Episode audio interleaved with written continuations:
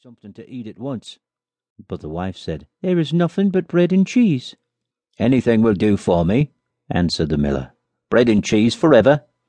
And catching sight of the little farmer, he cried, Come along and keep me company. The little farmer did not wait to be asked twice, but sat down and ate. After a while, the miller noticed the skin lying on the ground with a raven wrapped up in it, and he said, What have you got there? The little farmer answered, A fortune teller. And the miller asked, Can he tell my fortune? Why not?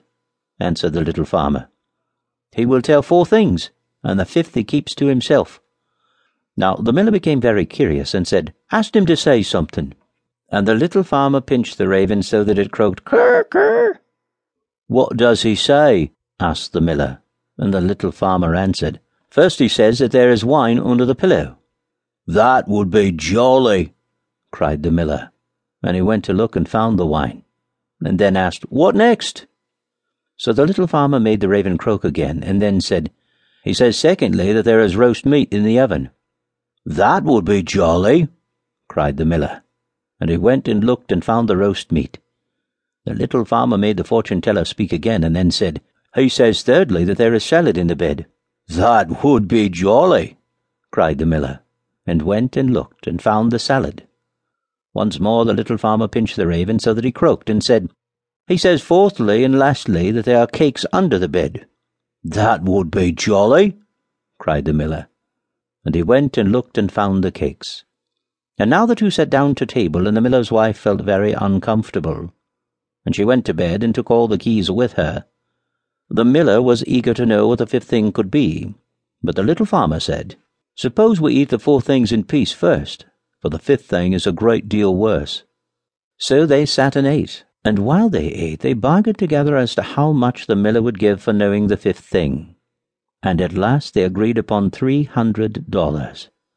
Then the little farmer pinched the raven so that he croaked aloud, and the miller asked what he said, and the little farmer answered, He says that there is a demon in the linen closet.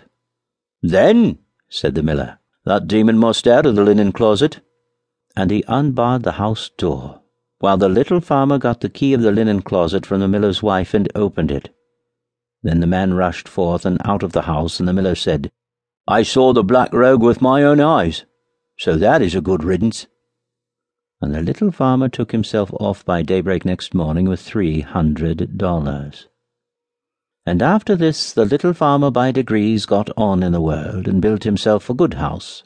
And the other farmers said, Surely the little farmer has been where it rains gold pieces and has brought home money by the bushel. And he was summoned before the bailiff to say whence his riches came. And all he said was, I sold my calf's skin for three hundred dollars. When the other farmers heard this, they wished to share such good luck, and ran home, killed all their cows, skinned them in order to sell them also for the same high price as the little farmer. And the bailiff said, I must be beforehand with them.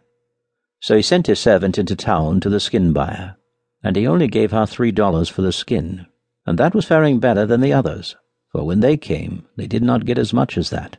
For the skin buyer said, what am I to do with all these skins? Now the other farmers were very angry with the little farmer for misleading them, and they vowed vengeance against him and went to complain of his deceit to the bailiff. The poor little farmer was with one voice sentenced to death, and to be put into a cask with holes in it, and rolled into the water.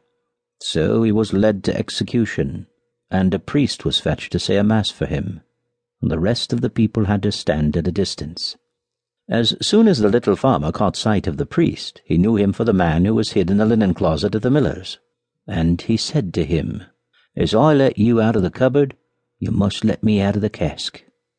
At that moment a shepherd passed with a flock of sheep, and the little farmer, knowing him to have a great wish to become bailiff himself, called out with all his might, No, I will not, and if the world asked me, I would not. The shepherd, hearing him, came up and asked what it was he would not do. The little farmer answered, They want to make me bailiff if I sit in this cask, but I will not do it. The shepherd said, If that is all there is to do in order to become bailiff, I will sit in the cask and welcome. And the little farmer answered, Yes, that is all. Just get into the cask and you will become bailiff. So the shepherd agreed and got in, and the little farmer fastened on the top. Then he collected the herd of sheep and drove them.